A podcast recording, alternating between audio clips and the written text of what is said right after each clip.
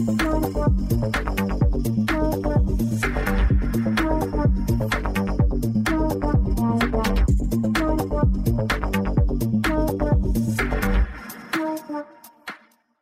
hallo und herzlich willkommen zu einer neuen Folge Devs on Tape. Äh, heute wieder von der Cloudland und auch heute wieder den äh, Disclaimer, wenn ihr im Hintergrund rumpeln hört, einen Getränkeschrank, der angeht, Geschirr oder schreiende Menschen. Das liegt daran, dass wir einfach mitten in einem Konferenzgelände sind und äh, ja, dann einfach solche Geräusche entstehen, wenn wir im Phantasialand sind. Äh, ich freue mich sehr, heute meinen Gast begrüßen zu dürfen, den Christian Bonzelet. Hallo. Hallo Christian. Du hast den Nachnamen richtig ausgesprochen. Sehr gut. ja, wenn ihr den Post seht, dann werdet ihr vielleicht verstehen, für mich sehr französisch angehaucht, der Name. Und genau, ich, ich freue mich wirklich sehr, dass du da bist. Ich bin super gespannt auf das Gespräch und ich kann mir auch vorstellen, dass äh, Sportfans heute definitiv auf ihre Kosten kommen oder Fußballfans, je nachdem, und AWS-Fans natürlich auch. Kannst du dich einmal vorstellen? Ja, gern. Also vielen Dank auch für die, für die Einladung und dass ich hier sein darf. Ich glaube, für alle, also ihr könnt das nicht sehen, aber das ist echt krass. Wir sitzen hier quasi mitten in so einem afrikanischen Konferenzraum, kann man sagen, ne? mitten im Phantasialand. Das ist echt Wahnsinn. Und ja, genau, ich bin, ich bin heute hier, weil ich die Ehre habe, hier auch einen Vortrag halten zu dürfen. Mhm. Äh, deswegen bin ich hier und habe auch die Ehre, zwei, zwei wirklich große Leidenschaften in meinem Herz zusammenführen zu können, nämlich einmal Fußball und einmal Cloud oder AWS-Entwicklung, denn ich arbeite bei der Bundesliga. Gar nicht so weit weg von hier. Also ich arbeite in Köln, das ist ungefähr so hier eine halbe Stunde Fahrt, mhm. äh, bei der DFL Digital Sports. Und wir sind Teil der DFL, und wir sind äh, hauptsächlich verantwortlich für allen möglichen Content, den wir so produzieren für unsere Fans, aber auch für unsere Partner, Lizenznehmer, also alle Fernsehanstalten, die irgendwie ein Recht haben, Bundesliga-Inhalte zu verteilen. Für die produzieren wir Sachen und bieten die an. Und wir machen auch, sind verantwortlich für die technische Ausgestaltung fürs Hosting unserer äh, Webseite bundesliga.com, mhm. aber auch für die Entwicklung von der offiziellen Bundesliga-App für iOS und Android oder den Fantasy Manager, also alle, alles so digitale Produkte, mit denen unsere Fans in Kontakt kommen können, mit ihren Clubs, mit ihren Lieblingsspielern und mit der Bundesliga dann generell. Genau, und ich bin da äh, Solutions Architect oder genauer AWS Solutions Architect, mhm. aber ich arbeite nicht bei AWS. Es ähm, tragt das aber im Rollennamen mit drin, aber es ist, glaube ich, vielleicht auch äh, erklärt so ein bisschen, wo mein Fokus liegt, nämlich viel auf äh, im Bereich AWS und was ich im Grunde täglich mache, ist allen Teams, die wir so haben, zu unterstützen, Businessprobleme zu verstehen, AWS zu verstehen, äh, das eine sehr große Herausforderung ist. Wir haben gerade schon mhm. im Vorgespräch über diesen, diesen riesen Servicebaum gesprochen, den es mhm. da mittlerweile gibt, ne? ähm, und einfach zu versuchen, ja, unsere Teams mit zu begleiten, in gute Lösungen zu bauen ähm, und optimale Lösungen zu bauen. Ich würde einfach gerne mal direkt auf deinen äh, Vortrag zu sprechen kommen. Und zwar geht es da ja darum, dass er, oder du, du sprichst über viele verschiedene Themen, hatte ich dann im Vorgespräch festgestellt, aber dein Titel geht äh, primär darum, dass man äh, zum Beispiel, wenn ein Tor geschossen wurde, dass man dann auch eine Benachrichtigung bekommt in jeglicher Form als äh, Nutzer eurer Produkte und also wahrscheinlich nicht so von, von euch gesteuert, aber und durchs Fernsehen oder ähnliches.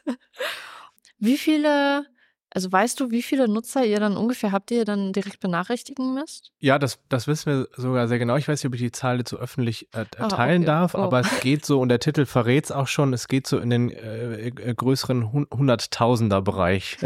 so, so viel kann ich sagen. Und das ist in dem Scale dann schon eine Herausforderung, ja, halt einfach diese Datenmengen sowohl auf der eingehenden Seite, also die ganzen Sportdaten, die reingehen, zu verarbeiten, aber natürlich dann auch an all unsere aktiven Fans, die mhm. die Produkte nutzen, das irgendwie halt auch zuverlässig äh, zu verschicken. Mhm.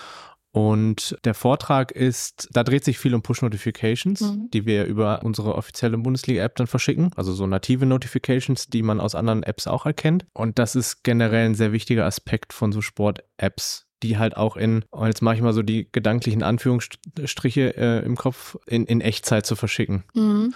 Was ich aber auch in dem Vortrag mache, ist mal so ein bisschen mit dem Gerücht aufzuräumen, dass Echtzeit immer in einem Milli- oder Nanosekundenbereich sein muss. Mhm.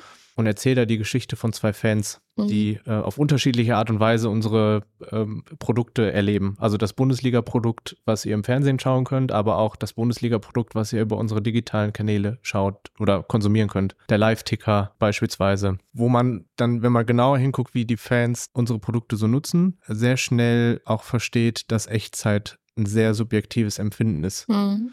So die Geschichte von, von Evelyn und Karl. Evelyn schaut Bundesligaspiele gerne live im Fernsehen und äh, nutzt auch unsere App und hat dann diesen, diesen WM-Moment, den vielleicht viele von uns kennen, wenn äh, euer Nachbar 10, 20 Sekunden vor euch jubelt.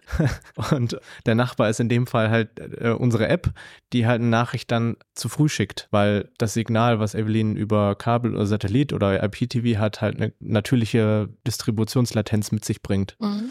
Ähm, das heißt, da ist Echtzeit verzerrt an dem Punkt einfach. Und der andere Fan ist äh, Karl, der, der nicht die Möglichkeit hat, Bundesligaspiele live zu schauen, der das dann über unsere digitalen Produkte macht. Also der schaut sich einen Live-Ticker an, der ist bei uns im Matchcenter drin, also auf der Seite, die sozusagen das Spiel abbildet. Mhm.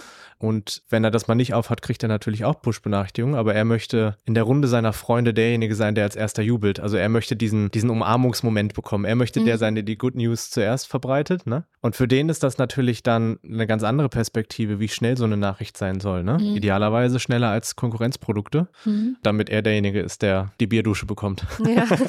es ist total, also ich finde das Thema total interessant, weil wenn man so, ich sag mal, im normalen Arbeitskontext unterwegs ist, dann schreibt man ja meistens eher Applikationen für oder stellt Services, Systeme, was auch immer, bereit für eine deutlich geringere Anzahl an Personen oder an, an Konsumenten. Und dass, dass man dann auch jetzt nochmal so einen anderen Blickwinkel auf das Thema bekommt und welche Bedürfnisse auch dieses Thema auch hat, durch die vielen Konsumenten, die man dann erreichen möchte und dann auch schnell erreichen möchte, finde ich ja sehr, sehr spannend vom, vom äh, Blinkwinkel her. Und ja, ich bin gespannt, ob der ein oder andere Hörer da vielleicht auch ein bisschen Inspiration kriegt, falls er oder sie auch noch eine App schreiben möchte. Ja, oder ho so. hoffentlich.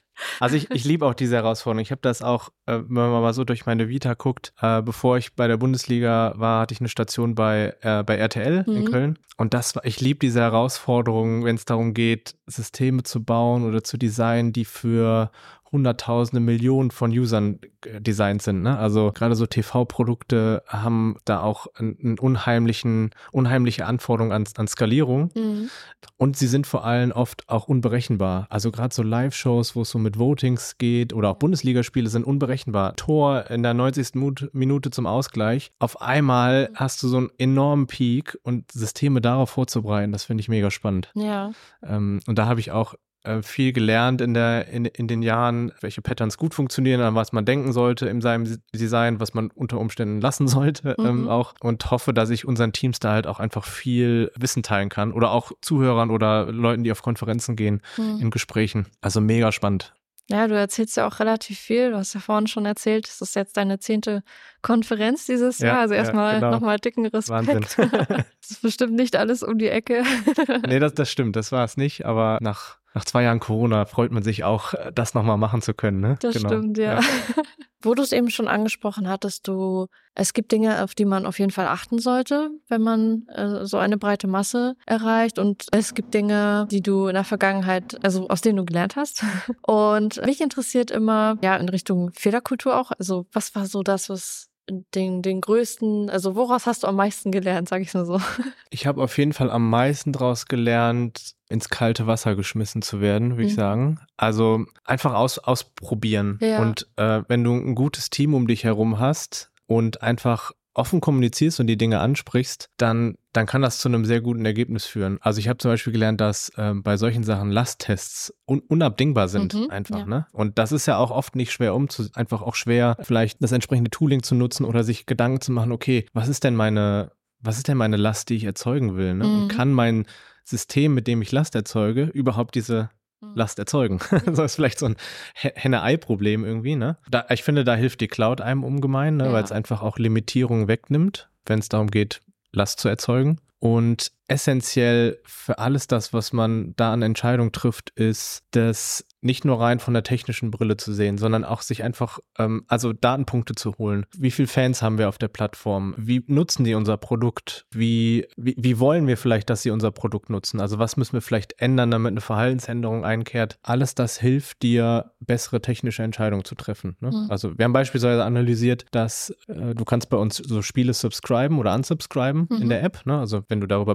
benachrichtigt werden möchtest, dann subscribest du dieses Spiel. Und wir haben dann analysiert, in welchem Zeitbereich machen dann unsere Fans das? Ne? Also mhm. ist das so sagen, konstant über den Tag verteilt oder gibt es da bestimmte Muster? Und man sieht halt einfach in den Nutzungsdaten, dass die Fans das in einem sehr kurzen Zeitabschnitt vor einem, vorm Ampfiff machen. Mhm. Also in beide Richtungen. Ne? Ja. Und das stellt natürlich dann so ein System auch vor die Herausforderung, diese, dieses Ereignis einer mhm. Subscription oder Unsubscription auch in einer akzeptablen Zeitspanne, die gilt es dann zu definieren, zu verarbeiten. Weil es bringt nichts, wenn du den, diese Subscribe-Operation machst und 45 Minuten später kriegst du die erste Nachricht. Mhm. Ne? Also da ist dem Fan nicht geholfen. Oder andersrum, du unsubscribest, kriegst aber trotzdem 45 Minuten lang immer noch Nachrichten. Mhm. Ne? Das ist für beide eine richtig, ah, ich will es jetzt nicht so wertfrei machen, aber eine, eine zu hinterfragende User Experience, sag ich ja. jetzt mal.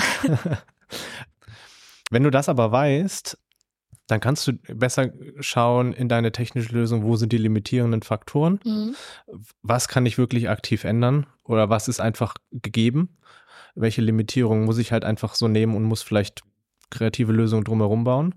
Oder gibt es vielleicht einfach auch andere Lösungsansätze, andere Services, äh, andere Architektur-Patterns, die ähm, auf ein bestimmtes, die ein bestimmtes Ziel besser unterstützen. Mhm. Ne? Also das ist, glaube ich, das, was ich was ich so generell jedem empfehlen würde. Mhm. Ne? Also Customer Centricity äh, sehr stark zu schauen, welche äh, User Experience habe ich aktuell, welche will ich generieren und dann auch einfach offen zu kommunizieren in Richtung alle internen Stakeholder, was geht oder welche Komplexität oder welchen Aufwand bestimmte Sachen halt haben. Mhm. Tatsächlich habe ich mir das Testing gerade eben nochmal äh, notiert, bevor du angefangen hast, darüber zu sprechen. Das ist ja manchmal so das Problem, also du hast es eben auch schon gesagt, in der Cloud entspannt sich das Ganze etwas mehr, weil wenn man einen Server, sag ich mal, irgendwo stehen hat, den dann so zu skalieren wie in der Produktion dann am Ende oder wenn man auch gar nicht weiß, wie, wie viel man eigentlich braucht, sag ich mal, macht es natürlich deutlich einfacher. Mich würde aber interessieren, an den Testings her, also von den Zugriffen her und alles, ähm, testet ihr dann tatsächlich auch mit der, ja, eins zu eins erwarteten ähm, Useranzahl, also oder Zugriffeanzahl oder testet ihr mehr, damit ihr auch für mehr zur Verfügung stellen könntet? Oder wie, wie geht ihr da so ungefähr vor? Also ich glaube, da gibt's, wüsste jetzt nicht, ob es da so einen Weg gibt, mhm. ähm, sondern es ist immer im, im, jeweiligen Kontext zu betrachten. Also für mich jetzt in meiner, in meiner Rolle auch sind äh, der erste Punkt, wo ein Lasttest aus meiner Sicht oder generell ein Test, super Performance-Test, Lasttest, wie man es auch nennt, super sinnvoll ist, ist erstmal ein Gefühl dafür zu kriegen, wie verhält sich mein System denn unter höherer Last. Mhm. Ne? Also das ist vielleicht sozusagen der erste Startpunkt zu gucken, äh, jetzt schicke ich da einfach mal 20.000 Requests, 30.000, 40.000. Was passiert denn in meinem System? So, ne? Also raucht die Datenbank ab? Habe ich irgendeine, irgendeine Compute-Instanz dazwischen, die vielleicht anfängt, irgendwelche Threads zu blockieren und dann bricht alles auseinander. Also das kriegst du halt wunderbar über solche, solche Tests raus. Mhm. Und dann kannst das Feed, das ist ein unheimlich wichtiges Feedback, zu gucken, ist das jetzt ein Problem oder ist das einfach nur jetzt theoretisch. Ne? Mhm. Und dann fängst du an, ähm, intern so ein bisschen zu besprechen, okay, was, was erwarten wir denn da für User? Ne? Also sind's, äh, war, war jetzt unser Test sozusagen einfach nur eine Simulation von, wir reizen das System jetzt mal maximal aus, aber eigentlich haben wir nur 100 User, weil dann brauchst du vielleicht noch nicht aktiv werden. Das, das ist vielleicht so ein bisschen vom Ziel abhängig, was man damit damit erreichen will. Ne? Mhm. Aber der erste Indikator erstmal Feedback vom System zu bekommen, wie es sich in Lastsituationen verhält, das ist äh, ein sehr großer Mehrwert für die, für die weitere Entwicklung. Ja. Mhm. Und oft sind es dann so, ich meine, in unserem, in unserem Fall kann man es einfach schwer hervorsagen. Ne? Also mhm. wir wissen nicht, es gab mal, glaube ich, ein Spiel äh, Bochum-Bayern, wo äh, Bochum, glaube ich, 4-2 oder so gewonnen hat. Ne? Mhm. Also das, das hast du, äh, wir haben vorher gesagt, okay, das Spiel wird wahrscheinlich langweilig werden, so in, in, Anführungsstrichen, oder ich sag mal so langweilig aus der Sicht von den Anzahl der Nutzern, die wir haben. Aber mhm. auf einmal ähm, hat das super viele Leute angezogen, weil natürlich alle wissen wollten, was ist da los in Bochum. Ja. Also selbst nicht Bayern oder nicht Bochum-Fans. Und das kannst du halt schwer hervorsagen. Ne? Ja.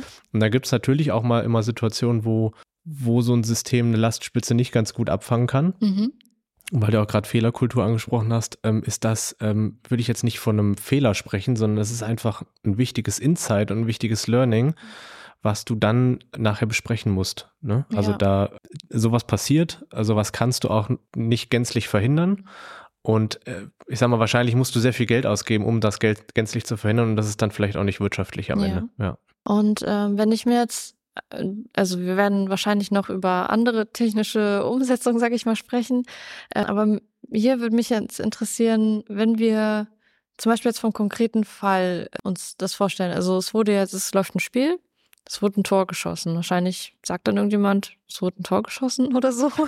also ich habe gar keine Ahnung von, von Fußball, von dem ganzen Technikkram dahinter. Deswegen frage ich jetzt einfach mal ganz doof. Ja, ja. Und genau, dann sagt jemand, da wurde ein Tor geschossen, dann läuft quasi euer Tool, eu- eure Infrastruktur los und äh, macht dann Dinge und Ja. informiert. So, also so ungefähr kann man sich das, äh, äh, es ist erstaunlich, aber wahr, dass da wirklich Menschen sitzen, die sagen, ja, es war ein Tor. Also Okay. das fand ich auch, ähm, das fasziniert mich immer wieder zu sehen, was so hinter den Kulissen von so einem Bundesligaspiel passiert. Ne? Ja. Also man muss ein bisschen unterscheiden zwischen zwei Datenbereichen, die wir erfassen während so einem Bundesligaspiel. Also Mhm.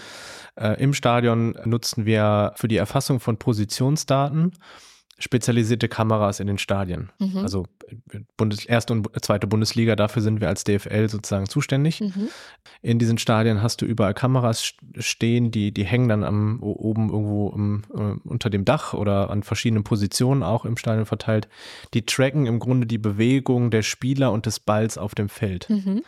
Und diese Kameras haben halt Software in, in sich drin, die sozusagen das dann in Datenpunkte Mhm. ausgeben und an, an, an uns schicken, an unsere Systeme, die in der Cloud sind. Damit können wir dann sowas umsetzen wie als DFL Digital Sport, sowas wie realtaktische Aufstellung. Ne? Mhm. Also wir können dann zeigen, äh, wo stehen die Spieler auf dem Feld. Das findet ihr auch in unserer App. Äh, und wir können zeigen, wie verhält sich denn eine Mannschaft, im, wenn sie den Ball hat Ja. oder wenn sie den Ball verteidigen muss. Ne?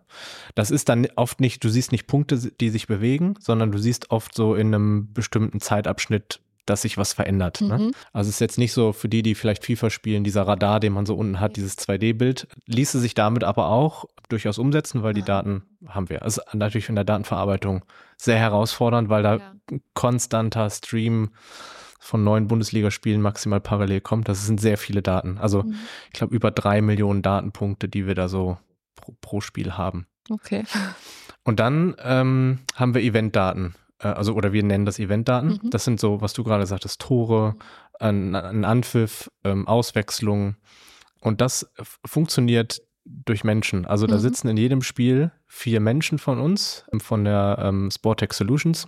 Die sind ähm, sozusagen unsere, äh, ist unser Tochterunternehmen innerhalb der DFL, die für die Sportdaten zuständig sind. Von diesen vier Menschen sind zwei sogenannte Writer und zwei Speaker. Mhm. Also die Speaker geben sozusagen über so eine Codesprache dann diese Ereignisse durch. Mhm. Und dann sitzen in dem Kontrollzentrum die Writer, die das dann in ein System eintragen. Ah, okay. Die das ist nicht automatisiert, weil es oft natürlich auch einfach sehr strittische Szenen gibt, Ja. die ähm, noch schwer vielleicht von so einer äh, von so einer KI dann sozusagen abschließend bewertet werden können. Ne? Deswegen ist das da vielleicht noch nicht automatisiert. Mhm. Und diese, was die Writer machen, die das in das System reinschreiben, die kontrollieren das auch nochmal gegen sozusagen das, das Bild, also Mhm. das, das, das, das Video, was sie sehen, um sozusagen auch nochmal genau festzustellen, okay, das war jetzt eine, eine Handsituation, der war der Vorlagengeber oder auch, auch nicht. Dann läuft das in unsere Systeme rein Mhm. und wir als, äh, also die Sportex Solutions bietet das dann sozusagen als Datenprodukt an. Da Mhm. kann sich auch jeder, ich weiß nicht, ob jeder, aber äh, jeder von unseren Medienlizenzpartnern hat dann sozusagen auch, glaube ich, die Möglichkeit, diese Daten zu konsumieren. Ja. Letztens gesehen, dass der WDR da auch ganz coole Sachen mit, mitgemacht hat, also Mhm. diese Daten für, für technische Produkte genutzt hat. Und wir nutzen das dann auch. Also wir kriegen diese Feeds geliefert und transformieren die dann äh, in eine Push-Benachrichtigung um Mhm. oder in einen Live-Ticker-Eintrag. Ne? Also wir kriegen dieses Event in, die, in unsere AWS-Umgebung rein, Mhm. verarbeiten das, transformieren das und schicken das wieder raus. Ja. Genau. Okay, und wenn, also die, ja, anders. Letztens habe ich irgendwo bei einem Fußballspiel zugeguckt. Sehr gut. Ja. immerhin, einmal im Jahr passiert das mal. ähm, und da gab es auch ein strittiges Tor. Und äh, dann wurde es erst irgendwie anerkannt und dann hat der Schiedsrichter aber trotzdem nochmal irgendwie gesagt, so, nee, müssen wir jetzt nochmal prüfen. Dann mhm. wurde es geprüft und so. Und du meintest ja eben, dass ihr natürlich auch die schnellsten sein möchtet. Und diese Writer, wie ist das dann? Warten die dann so lange, bis dann das diese Situation sich aufgelöst hat und man dann Bescheid weiß? Oder ist es tatsächlich dann so, dass die das erstmal rausschicken und dann so, oh nee, im Moment doch nicht? Und Genau, also ich beobachte eher Letzteres. Ich weiß nicht genau, wie die, wie die finalen Regelungen so sind, aber mhm. was wir so in den Daten beobachten, ist, dass halt oft schon mal, äh, also an dem Zeitpunkt, wo der Ball die Linie übertritt und mhm. es ein Tor, ein Tor fällt, dass dann schon mal so das Ereignis rausgeht, Tor. Mhm, okay. Ähm, und dann steht vielleicht in diesem Event noch nicht drin, wer das Tor geschossen hat oder wer der Vorlagengeber war. Aber es steht drin, in welcher Minute das war. So, ne? okay. ne? Und ähm, wir können das dann vielleicht unsere Business-Logik auf Digital Sports Seite zu entscheiden, ab welchen Kriterien, ab welcher Datentiefe verarbeiten wir wirklich ein Event in eine mhm. Push-Benachrichtigung. Äh, ich glaube, dass in dem Fall machen wir es dann noch nicht, weil wir immer noch warten auf den Torschützen, mhm. bis der definiert ist. Ne? Also wir könnten diese Nachricht vielleicht schon schneller rausschicken. Es birgt immer dieses Risiko, was du gerade gesagt hast, dass wir natürlich dann schon den, den Fans die Information geben, es war ein Tor und dann mhm. halt oft doch nicht. Ne? Deswegen das immer ein schmaler Grad in der Entscheidung. Ich glaube, wir versuchen das schon so schnell wie möglich zu machen, bei gleichzeitig maximal hohem Datenqualitätsstand oder, oder Datenkonsistenz, sage ich jetzt mal, in diesen Benachrichtigungen. Was in so Situationen mit einem Videoschiedsrichter halt oft vorkommt, ist, dass natürlich das Tor auch offiziell erstmal gegeben ist mhm. und dann ja sozusagen die Information kommt, hey, schau es dir bitte nochmal an. Also so lange ist das auch immer noch ein Tor. Ja. Ähm, und dann gibt es sozusagen ein Rollback-Event. Das, das so halb technisch. Ja. Aber im Grunde ist es genau das. Der Videoschiedsrichter sagt dann oder der Schiedsrichter ähm, äh, sagt dann, nee, war kein Tor. Mhm. Und dann kriegen wir sozusagen diese Info, nee, ähm, Schiedsrichter hat das wieder zurückgenommen und dann wurde das Tor quasi wieder annulliert und wieder zurückgenommen. Also im Grunde verhält sich das dann gleich mit dem Zustand, den du im, in, im, im, in der Spielstandsanzeige im TV siehst. Ne? Mhm. Da steht ja dann auch noch so lange 1-0, glaube ich, ja. und vielleicht wird es wieder zurückgenommen oder halt auch nicht. Ja. Okay. Und äh, dann würde mich noch interessieren, du hattest ja eben diese Kameras erwähnt, die dann die Spielerbewegungen aufzeichnen. Kann man dann auch an den Datenpunkten sehen, welcher Spieler das ist? Explizit? Oder? Oh, das ist eine gute Frage. Das weiß ich gar nicht so genau. Ich vermute mal ja, weil wir natürlich auch diese Spielerbewegungen genau auf den Spieler zugeschnitten mhm. bekommen. Also in unserer 2D-Karte sehen wir dann auch, wo bewegt sich die Nummer 10 und die Nummer 3. Ich würde schon sagen, das geht, aber ich habe in die Daten dann noch nie so tief reingeguckt, als dass ich es jetzt wirklich mit äh, belastend beantworten ja. kann. Ich vermute mal ja. Okay. Wenn mich einer meiner Kollegen hört, kann er ja mal einen Kommentar da lassen. ja, sehr gerne. Okay, ja, ich finde das Thema halt super interessant, äh, weil, also ich wüsste jetzt persönlich nicht, äh, was ich mit den Daten machen sollte, aber ich kenne das auch aus der NFL, die machen ja auch, die sammeln ja auch ganz viele Daten. Und äh, dann könnte man dort ja auch theoretisch äh, mit den Fußballspielern, wie gesagt, ich weiß nicht, ob das sinnvoll ist, aber auch messen, wie viele Kilometer die in dem Spiel gelaufen sind, wie schnell sie im Durchschnitt laufen und so. Ja, genau. Und deswegen glaube ich, wird das gemacht, weil das mhm. machen wir. Ne? Also diese so, Statistiken okay. äh, geben wir raus. Ähm, die geben wir auch an die Clubs raus. Also ah. die können das auch nutzen, um okay sozusagen die Performance der einzelnen Spieler zu bewerten mhm. oder auch ihre, das für Trainingsanpassungen zu nutzen. Also das ist nicht nur was, was wir sozusagen intern nutzen, das bekommen alle Clubs auch zur Verfügung gestellt, ja. um wirklich auch Spielanalysen damit zu machen. Ne? Ja. Also auch Situationen nochmal aufgreifen zu können. Ist die Taktik so eingehalten oder ist die Taktik auch aufgegangen? Ne? Also das ist sozusagen dann auch für die Clubs ein Feedback. Mhm. Und was wir auch machen, das finde ich auch immer mega spannend, ist natürlich künstliche Intelligenz draufzusetzen ja, und mit genau. diesen ganzen Daten halt neue Statistiken zu erstellen, ja. zu, zu schaffen, die die Dinge zeigen, die du nicht offensichtlich als Fan siehst, ja. so, ne? Oder, oder ich nicht sehe, so als Fan, selbst als fußballbegeisterter Fan. Und das nennen wir Bundesliga Match Facts. Mhm. Wenn ihr das da mal im Fernsehen seht, das sind im Grunde alles die, da, da machen wir mit diesen ganzen Daten, die wir haben, da hängen Machine Learning Modelle dahinter, die sozusagen sowas wie ähm, Torwahrscheinlichkeit berechnen mhm. oder äh, die ähm, Angriffszonenverteilung äh, berechnen. Mhm. Ähm, die berechnen, wohin schießt der Spieler denn tendenziell, äh, wohin pa passt er die Bälle. Das sind alles so Sachen, die einem eine neue Perspektive auf das Spiel geben sollen. Mhm. Und äh, mithilfe künstlicher Intelligenz dann, genau. Ja, wie gesagt, super. super ja. Aber ich würde äh, gerne nochmal, also es ist ja nochmal ein ganz eigener Bereich, ich würde gerne nochmal auf deinen Vortrag äh, zu sprechen kommen. Genau, dort sind wir ja bei den Events mehr. Mhm. Und da wird mich tatsächlich auch so ein bisschen äh, die konkrete Lösung. Also für alle, die, die sich jetzt halt fragen, so, oh krass, äh, welche Services könnte man denn da benutzen bei AWS? Du erwähnst es dann ja auch in dem Abstract, ihr habt eigentlich einen anderen äh, ursprünglich gehabt oder vorgesehen und seid dann zu einem wiederum anderen Service gegangen. Und da würde mich gerne interessieren, äh, was so eure Intention war, ähm, was sind diese Services überhaupt für Leute wie mich, die nicht so tief in der AWS-Welt sind? Ja. Ja, gern. Also die, äh, genau, der Service läuft auf AWS, mhm. wie, wie ein, eigentlich alles, was wir so machen bei uns in der DFL Digital Sports und auch, auch der Service, äh, der für die Benachrichtigung ähm, zuständig ist. Also der besteht so ein bisschen aus zwei Teilen. Der eine Teil ist sozusagen das Aufnehmen der ganzen Sportevents und das Verarbeiten mhm. äh, dieser Events. Also das ist so ein API-Gateway, was da hängt, also eine REST-API, die wir angebunden haben oder die, die wir zur Verfügung stellen, wo die Sportex Solutions uns die Daten hinschickt. Mhm. Und dahinter hängt eine containerisierte Applikation, die ist in Spring Boot geschrieben, mhm. die, die, läuft äh, auf Fargate. Das ist so eine äh, ähm, Containerlösung, also äh, das ist so eine Serverless-Lösung in AWS, wo du Container laufen kannst, ohne die darunter liegenden Hardware managen mhm. zu müssen. Ne? Also du hast ein Container-Image und sag, äh, bitte stell mir das zur Verfügung. Ja. Ähm, und da laufen dann auch ähm, Spring Boot Komponenten, die diese Events dann irgendwie mit diesen Events was machen, die sie vielleicht weiter verteilen.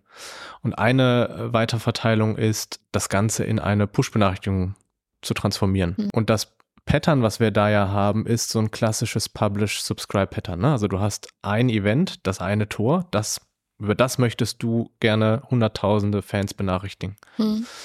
Ähm, und da gibt es einen Service in ähm, AWS, der nennt sich der Simple Notification Service, mhm. der eine Publish-Subscribe-Pattern-Implementierung ist, wenn du so willst. Also da hast du Topics, die du anlegen kannst und nach dieses Topic kannst du eine Nachricht schicken und auf dieses Topic können sich Dinge subscriben. Mhm. Und in dem Fall sind die Dinge halt die Endgeräte der Fans, die äh, sozusagen dann so eine so eine Subscription auf dieses Topic haben. Mhm. Und was wir dann machen ist, das Tor-Event, das wird dann ein bisschen umtransformiert in der Payload, in dieses Topic reingeschoben und der Service selber übernimmt dann das äh, autoskalierte und gemanagte Verteilen an all diese Subscriptions. Mhm. Jetzt, das hat für eine ganze Zeit lang super gut funktioniert und MSN SNS ist wirklich dann auch, ähm, war auch eine gute Entscheidung, weil es halt super zu diesem Pattern gepasst hat. Aber wir haben an einem bestimmten Punkt gesehen, dass wir nach außen mehr wachsen, also dass immer mehr Fans und Fans kommen und mhm. SNS nicht mehr skaliert mhm. an dem Punkt. Und was wir dann festgestellt haben, ist, dass wir das SNS hat so ein paar Limits, mhm. die, die äh, auch sogenannte Hard Limits sind, die du nicht, die du nicht erhöhen kannst. Ne? Und das eine Limit ist nämlich die Anzahl von Subscriptions pro Sekunde oder mhm. Unsubscriptions, die du, Unsubscriptions, die du hast. Ne? Das sind so 100 pro Sekunde. Und da gab es so eine Business-Entscheidung damals, die gesagt hat, hey, wenn du einem in unserer App einem Club folgst, dann sollst du bitte auch allen Spielen folgen, die dieser Club hat. Mhm. Das sind in Summe 36 plus zwei äh, potenzielle Relegationsspiele, also 38 Spiele pro Saison. Das heißt, eine Nutzeraktion muss in 38 Subscriptions übersetzt werden. Mhm. Im, Im, ja, dann nicht nur im Worst Case, im Default Case. Mhm. Ähm, und SNS hat ein Limit von 100 Subscriptions pro Sekunde.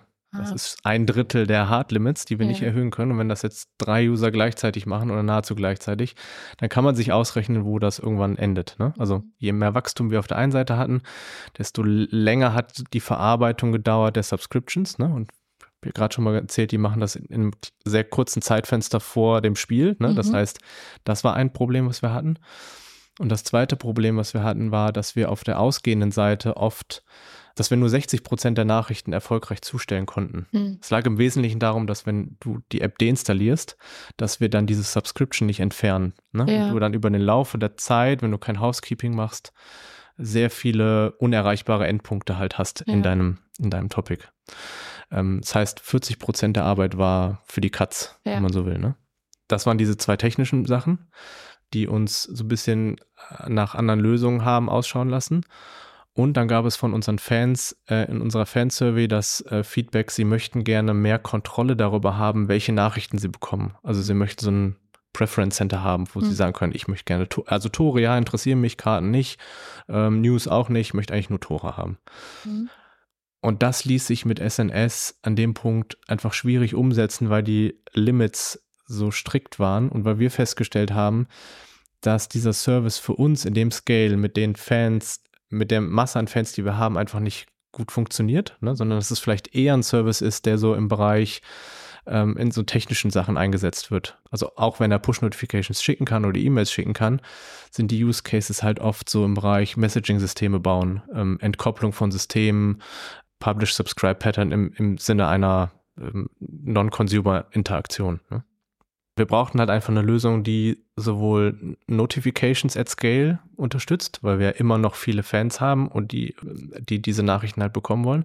Wir brauchten aber auch eine Möglichkeit, sehr feingranular segmentieren zu können. Mhm. Also nicht nur Topics auf Spielebene zu haben, sondern Topics auf Tore in einem Spiel. Und das sind sehr viele Topics, die du dann halt irgendwann hast und die auch sehr dynamisch sind, weil jederzeit kann ein Fan diesen, se- seine Präferenz ja wieder ändern. ne? Mhm. Und da haben wir Amazon Pinpoint für uns entdeckt. Das ist ein Service, der ähnliche Funktionalitäten hat wie SNS, aber aus einer anderen Perspektive kommt. Also der kommt so aus der Marketing- und Engagement-Perspektive. Mhm. Der hat einen sehr viel stärkeren Fokus auf Segmentierung, auf ähm, Marketing-Anwendungsfälle wie Newsletters, Mhm. äh, Newsletters, Newsletter äh, oder äh, Marketing-Analysen oder aber auch Push-Benachrichtigungen für Sport-Updates, wie wir es halt umgesetzt haben. Und der ist so ein bisschen anders als SNS, weil der so einen, weil der eine integrierte Datenbank hat, womit du deine kompletten Endpunkte oder Geräte registrieren kannst. Mhm. Das kann eine E-Mail-Adresse sein, das kann eine Telefonnummer sein, das kann aber auch ein Push-Token sein. Und du kannst dann Filterkriterien bauen und sagen, gib mir jetzt bitte mal nur ein Subset als Segment, als dynamisches Segment. Mhm. Und Pinpoint macht sozusagen dann diese komplette Projektion dieser unterschiedlichen Fansegmente.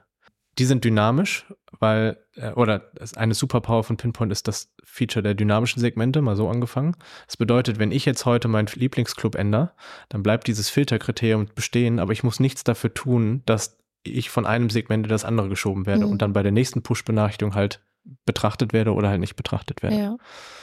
Genau, das war so die, die, die Journey, warum, wie wir von SNS, was erst super gut funktioniert hat, dann so ein bisschen Limits hatte in, in Richtung verbunden mit unserem Wachstum, uns Mhm. dann dazu bewogen hat, einfach neue Wege zu gehen. Ja. Interessant. Sehr interessant, die Ja. Services. Und ähm, also Pinpoint ist wahrscheinlich auch nichts komplett Neues. Das ist einfach nur ein Service, einer von vielen Services, der auch schon eine Weile besteht, sage ich mal. Genau, genau. Der ist, äh, ich weiß nicht, wie lange es den gibt, aber es ist einer der ähm, Managed Services im, im, in dem AWS-Portfolio, Mhm. Der für uns super gut funktioniert und uns vor Mhm. allem viel mehr Flexibilität gibt. Ja. und äh, unseren Fans halt die Möglichkeit gibt, jetzt ihre Nachrichtenkategorien selber auszuwählen. Ja. Ne? Und äh, bisher sind wir sehr glücklich, auf jeden Fall. Ah, ja, ja gut, äh, aber es hört sich ja auch schon mal nach der richtigen Zielgruppe für diesen Service, also was du eben erzählt hattest, dass er eher Marketing ausgerichtet ist, das hört sich ja genau richtig an eigentlich. Ja, ja, genau. Also wir wollten halt auch so ein bisschen ähm, gedanklich einen Weg ebnen von, für uns sind das nicht nur Notifications. Mhm. Also es geht jetzt nicht nur rein darum, einfach eine Benachrichtigung zu schicken, sondern wir haben ja auch ein gewisses äh, Business-Ziel dahinter. Wir wollen damit Engagement steigern. Ne? Also wir wollen vielleicht solche Nachrichten zukünftig personalisieren. Äh, wir wollen vielleicht darüber nachdenken, abhängig von dem, wie du Bundesliga gerade schaust, dir vielleicht einen anderen Nachrichteninhalt zu schicken. Also ich meine, diese zwei Fans, die ich da auch gerade beschrieben habe, wenn Evelyn beispielsweise das Bundesligaspiel schaut, warum muss ich ihr dann nochmal die Push-Benachrichtigung schicken, dass ein Tor gefallen ist? Ich meine, Mhm. sie hat es ja schon gesehen. Ja. Ne? Aber vielleicht kann ich das Event nehmen und dadurch, dass ich weiß, wie sie gerade das Produkt nutzt, kann ich ihr halt eine andere Nachricht schicken Mhm. äh, und sagen, übrigens, das war Torwahrscheinlichkeit, weiß ich nicht, 5% oder Mhm. äh, irgendwas anderes. Das gilt es dann sozusagen inhaltlich produktseitig auszuschmücken. Und Karl auf der anderen Seite schaut es ja nicht live, der Mhm. will diese Torinformation haben. Ne? Ja. Ähm, und das ist so ein komplett anderer Fokus für mich in meiner Welt. Da geht es nicht nur um die Nachricht, da geht es nicht nur um das Publish, Subscribe äh, und irgendeine Nachricht rauszuschicken, sondern da geht es inhaltlich um einen anderen Kontext, was diese Nachricht für eine ganz bestimmte Zielgruppe Mhm. halt machen soll. Äh, wenn diese Nachrichten reinkommen, meintest ja, dass ihr verschiedene Streams habt, wo das dann quasi weitergeleitet wird. Da werden ja wahrscheinlich noch ganz viele andere Dinge dranhängen. Ähm, persistiert ihr diese Informationen auch irgendwo? Oder ist das einfach quasi live und dann wird es rausgeschickt? Genau, also die werden erstmal in der, in der Kette nur gecached. Mhm. Also auch vielleicht so im High-Scaling-Umfeld auch immer ganz, ganz gutes Learning aus meiner Vergangenheit, dass eine Datenbank schnell auch ein Bottleneck sein kann. Ne? Genau, ne? deswegen. Und Caches dafür halt oft äh, super geeignet sind, in, in Memory Dinge zu verarbeiten. Also wir mhm. versuchen auf der ganzen Strecke möglichst viel in Memory zu machen. Mhm. Und wir nutzen äh, Redis als äh, Caching-Technologie dazwischen. Warum Redis? Weil es einmal für uns eine sehr bewährte Technologie ist, schon seit Jahren, wo wir uns gut auskennen. Ähm, also ist dann auch in Elastic Cache ist ja sozusagen der Managed Service, um so ein Redis-Cluster auf AWS zu hosten. Den nutzen wir. Und Redis hat äh, ein sehr cooles Feature, nämlich auch gleichzeitig so einen, ich weiß nicht, ich würde es jetzt mal Message Broker nennen oder auch so ein PubSub. Implementierung. Das heißt, ich kann, Clients können sich auf diesen Redis-Stream auch subscriben und können dann dieses Event konsumieren. Also es ist sozusagen auch eine, eine Event-Verteilung, eine Message-Verteilung in, in, dem Cache selber. Und letztendlich wird das Final nur persistiert in einer Google Firebase. Mhm. Datenbank. Also mhm. dann wieder raus aus AWS in, in äh, die Realtime-Datenbank, die wir benutzen, um den Clients sozusagen diese Realtime-Updates halt auch ähm, also es ist am Ende des Tages eine WebSocket-Connection, die zwischen Client und Google Firebase besteht. Mhm. Und darüber bekommt der Client dann diese Nachricht gepusht serverseitig und kann darüber gleichzeitig seine UI ändern. Also es ist nicht die Push-Notification, die wir darüber verarbeiten, mhm. aber es ist sozusagen gleichzeitig nochmal das, hey, es ist ein Tor gefallen und bitte änder oben im Match Center von 00 auf 1.0. Mhm. Das ist so, das passiert dann darüber. Und das ist eigentlich die einzige Persistenzschicht, die wir haben in der ganzen Kette, die für den Client, für die Visualisierung dann da ist. Es ist auch einfach vielleicht auch nicht immer ganz schön, wenn man dann sich dann auch wünscht, ja, jetzt möchte ich mal vielleicht Analysen machen. Ne? Ja. Ähm, ist dann nicht so ganz einfach, aber es skaliert halt unheimlich äh, für, für Situationen, wo du halt einfach, ja, viel Last auf dem System hast. Ja, also gerade wenn man euren Anwendungsfall, sage ich mal, betrachtet oder die Anwendungsfälle, dann ist es ja genau die Lösung, die ihr in dem Moment braucht und dann ja. ist es ja auch gut so, dass es so umgesetzt ist, wie es ist. Genau, also für so Langzeitanalysen kannst du die Sachen ja dann immer nochmal in anderen Data Storage weiterleiten. Das machen wir jetzt nicht. Also wir, wir selber als DFL Digital Sports machen jetzt keine Langzeitanalysen auf Sportdaten aktuell noch. Aber das ist so im, im klassischen Dat Datenbank, jetzt hast, machst du ja viel mit Datenbank, hast du ja ähnliche Patterns, ne? Also du ja. hast vielleicht eine Datenbank und verteilst die auf zwei Knoten, eine für schreibende Zugriffe und dann hast du eine, eine Replika, die sozusagen eher dafür ausgelegt ist, viel lesende Last zu schaffen mhm. äh, äh oder ab, abzu, abzuhalten. Und im Grunde ist das ja auch so ein bisschen das Pattern, ne? dass wir die schreibenden Sachen halt alle in Memory machen und der lesende Zugriff, da haben wir eine Datenbank oder einen Service, der bidirektionale Kommunikation ermöglicht, aber auch ähm, entsprechenden Scale ähm, aushalten kann. Mhm. Okay. Ah, die Zeit ist schon so fortgeschritten, aber ich würde trotzdem gerne nochmal äh, was über ein anderes Thema ähm, erfahren. Nämlich hattest du erzählt, dass ihr auch so Fanbewegungen vorhersagt analysiert? Analysiert eher, genau, ja. Also was, das ist etwas, was, also eine zweite Superpower von Pinpoint, finde ich persönlich, was ich so mit SNS noch nicht so gesehen habe, dass das, dass es so out of the box dazukommt. Mhm. Amazon Pinpoint ist sehr stark darin, die Daten halt auch in, mit Analytics oder Data und Analytics Services von, SN, von, von AWS zu verknüpfen. Mhm. Ne? Mhm. Also wir kriegen einerseits, können wir uns die Segmente exportieren in Amazon S3, das ist sozusagen der Object Storage Service auf, auf AWS. Wir können aber auch Engagement-Daten exportieren und können sagen, okay, lieber Service Pinpoint, schick mir doch mal bitte alle, alle Ereignisse, die du so rausschickst an die Endgeräte. Ne? Also jede Push-Benachrichtigung an jedes Device sozusagen dann ein Event, was wir über einen Event-Stream auch in, in einen Data Lake schreiben können. Und diese Sachen in so einem Data Lake zu haben, gibt natürlich dann die Möglichkeit, die schön zu analysieren. Mhm. Und die dann nochmal zu vermischen mit den Sportdaten und die sozusagen auf eine Timeline zu legen, hat uns ermöglicht zu projizieren, bei welchen Sportereignissen äh, oder bei welchen Ereignissen in einem Spiel, Tor, Auswechslung, Karte beispielsweise, bei welchen wächst denn das Segment mhm. Und bei welchen schrumpft es. Und das haben wir genommen, um mal zu, besser zu verstehen, okay, was treibt denn Engagement oder ein Segmentwachstum nach oben mhm. und was verhindert es. Dann haben wir beispielsweise gesehen, dass aktuell immer noch so ein Anpfiff-Event erstmal zu einem ähm, erstmal dazu führt, dass, dass das Segment kurzzeitig schrumpft.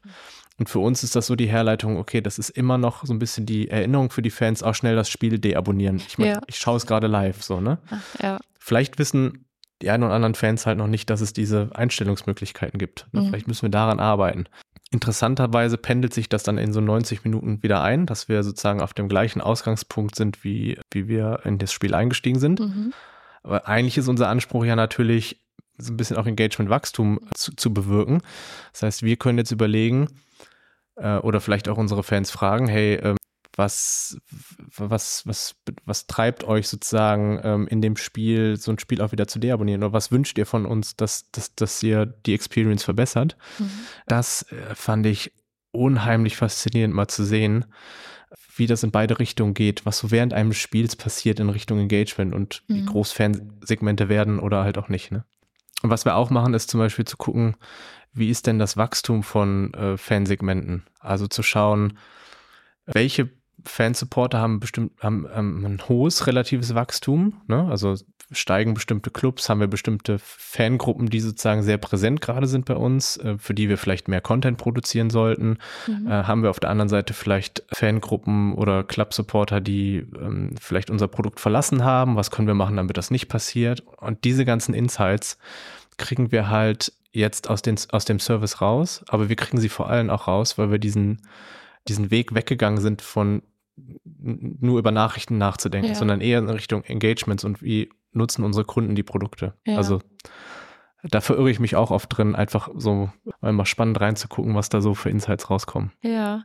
Gibt es da, also kann man das dann auch beobachten, dass wenn zum Beispiel irgendwie ein Relegationsspiel ist und die eine Mannschaft scheint zu verlieren oder so, dass die Leute dann, ich stelle mir das gerade vor, dass die Leute dann so frustriert auf ihr Handy drücken, klopfen fast äh, und dann sagen, ich will die Nachrichten nicht mehr sehen, ich möchte nichts mehr damit zu tun haben. Ja, ist gut. Also es ist gut möglich. Tore können in beide Richtungen ausschlaggebend sein. Tore können äh, bewirken, dass wir, äh, dass das Segment schrumpft, aber auch wächst. Und vielleicht ist das genau, vielleicht ist sowas die Ursache davon. Mhm. Ne?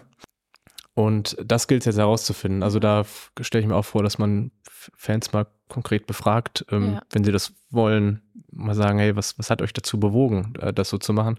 Kann ich mir gut vorstellen. Also was wir auf jeden Fall auch sehen, ist, dass so Relegationsspiele ein ähm, unheimlicher, unheimlicher Segmentschub sein kann. Also mhm. die Segmente, deren Fans am meisten gewachsen sind, sind also im relativen Wachstum, ne? Weil mhm. dann ist es halt von oft von null auf irgendwas, mhm. sind halt oft Drittliga-Relegation, die, die, die das Relegationsspiel für die zweite Liga machen. Ja.